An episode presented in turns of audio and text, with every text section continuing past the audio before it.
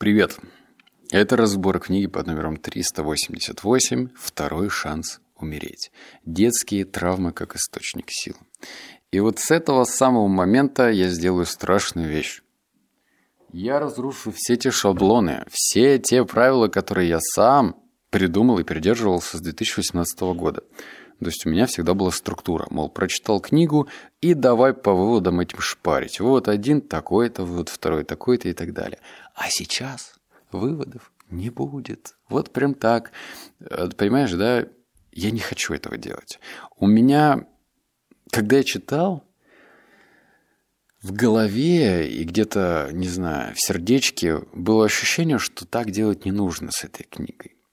Когда я ее писал, да, если кто-то сейчас удивится, там написано мое имя и фамилия на книге, это моя третья книга. И если первые две я озвучивал как выводы, то я решил здесь сделать несколько иначе. Потому что м- в книге есть определенные сапиенс, да, сюжетка. И в каждой сюжетной ветке есть мои личные, очень важные и ценные воспоминания, которые я вот так вот вывалил и мне очень стыдно местами, потому что я показал себя не с лучшей стороны, но, знаете, как есть, да, со своими слабостями, недостатками, со своими болями, со своими проблемами, определенными трагедиями, но вот это так было.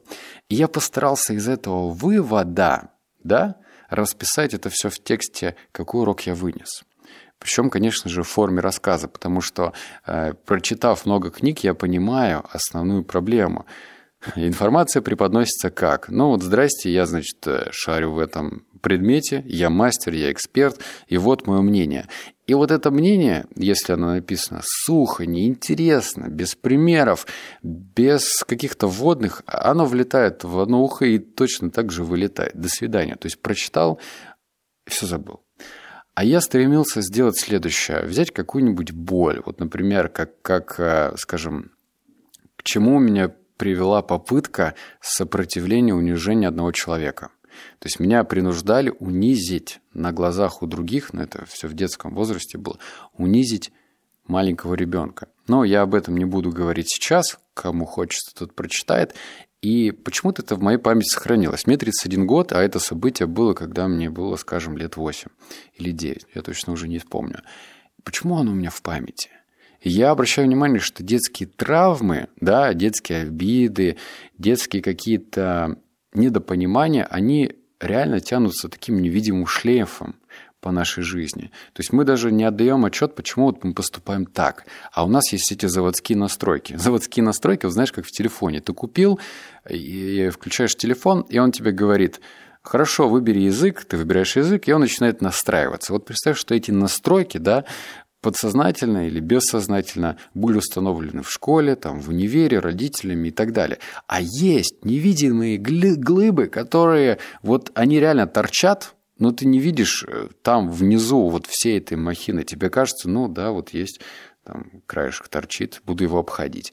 Но там внизу просто чудовище сидит. И если ты это чудовище не выкинешь, не проработаешь, то тебе будет 40, 50, 60, и ты удивишься, как... Секундочку. И ты удивишься, а почему что-то жизнь прошла мимо? И я обратил внимание, что нужно с помощью определенного специального метода эти проработки совершать. Я не хочу обидеть никакого психолога, психоаналитика и, в общем, всех этих ребят, которые работают с людьми. Тут дело каждого. Кому-то удобно ходить на сеансы и раскрываться, так сказать, рассказывать свои личные истории, прорабатывать их с психологом. Но я придерживаюсь следующего правила, что ты сам себе близкий человек. Самый близкий. Что ты себя лучше всего знаешь. Тебя нужно только направить. Направить через интересные примеры, через правильные вопросы. А когда человек по ту сторону сидит и с умным видом кивает, задает вопросы и знает, что часики тикает, он получает часовую оплату, это как-то, ну, не очень, что ли. Опять же, психологи, пожалуйста, не обижайтесь. Но мне кажется, что это очень даже негуманно как-то. То есть либо помогайте людям бесплатно, либо ну, не так. Не растягивать часы, когда можно человеку помочь за 3-4 сеанса. Я знаю историю, когда люди ходят годами. Они ходят, сидят в этих кабинетах, кивают головой, плачут, раскрывают сердце, прорабатывают родителей, а потом им говорят, ну что ж, увидимся в следующем сеансе, вот, пожалуйста, да, карта для перевода и все такое. И ладно бы, э, психоаналитики бывают разные по стоимости, кто-то берет одну, кассу, кто-то другую. Его, в общем-то, люди ходят, раскрываются понемножечку, делятся и так далее. Это их путь, я их не осуждаю. И ладно бы, они уже прорабатывают, это уже хорошо. Некоторые просто живут со своими проблемами. Живут и думают, что ну, как-то вырос, вот такой я стал, да, и это тоже плохо, потому что и как ты вырос, и то, что таким стал, это же не приговор, с этим можно что-то делать, это как лепка пластилина, вот тебе кинули вот этим пластилином, он превратился в кучку, да, ты же не будешь говорить, ну вот кучка есть, и вот все. Ты же можешь ее лепить, вылеплять из нее что-то. Может быть, произведение искусства, может, фигню какую-то. Но ты можешь лепить, использовать свои руки, использовать свое воображение так и здесь, в этой книге. Вот, я знаю, что она сейчас покупается лучше всего, чем первые мои две, что, кстати, меня удивило, потому что я написал ее в таком своеобразном жанре фэнтези-рассказ-саморазвитие-психология. В общем, это было очень сложно, но интересно. И пожалуйста, вот если ты сейчас слушаешь, ты, возможно, прочитал, напиши отзыв. Вот на Литресе, вот где я ссылочку оставил, напиши отзыв. Мне же очень важно, какие выводы ты вынес, что тебя задело, что ты посчитал из тем не раскрыто, потому что я сейчас пишу четвертую книгу, уже написал 21 главу. То есть, я думаю, еще месяц, наверное, и четвертая книга тоже появится. Пока не буду говорить, о чем она, но, естественно, о другом. Вот. Каждая книга уникальна, каждая книга раскрывает какую-то тему глубоко, и лучше ее перечитывать, переосмыслять, смаковать. Вот знаешь, вот как, как учат там на разных э, этих семинарах. Вот ты приходишь там вино попить, или как, не, не семинары, экскурсии винные, да, пришел, тебе про погребы рассказали, как там, значит, виноград э, вжимает и превращает вино, а потом берут, наливают это в бокаль, нужно набрать чуточку вина, посмаковать, небо полоснуть, язык ополоснуть и различать эти нотки. Вот так же нужно относиться и к книге. Не только к моей, кстати говоря, вообще к любой, чтобы ну, что-то цельное из нее вытаскивать и чтобы получать результат. Поэтому я направляю тебя на эту книгу «Второй шанс умереть». Я вложил в нее не только кучу смыслов, но и личных историй. И надеюсь, ты сам раскроешься, потому что на моем примере это будет лучше. Это, знаешь, я готов быть вот этим э, нелицеприятным человеком, который не стесняется, говорит, показывает и обсуждает какие-то темы, потому что моя главная задача была проработать. И я эту проработку совершил. Того же и желаю тебе. Поэтому не стесняйся работать с самим собой. Не нужно считать, что кто-то решит за тебя твои проблемы.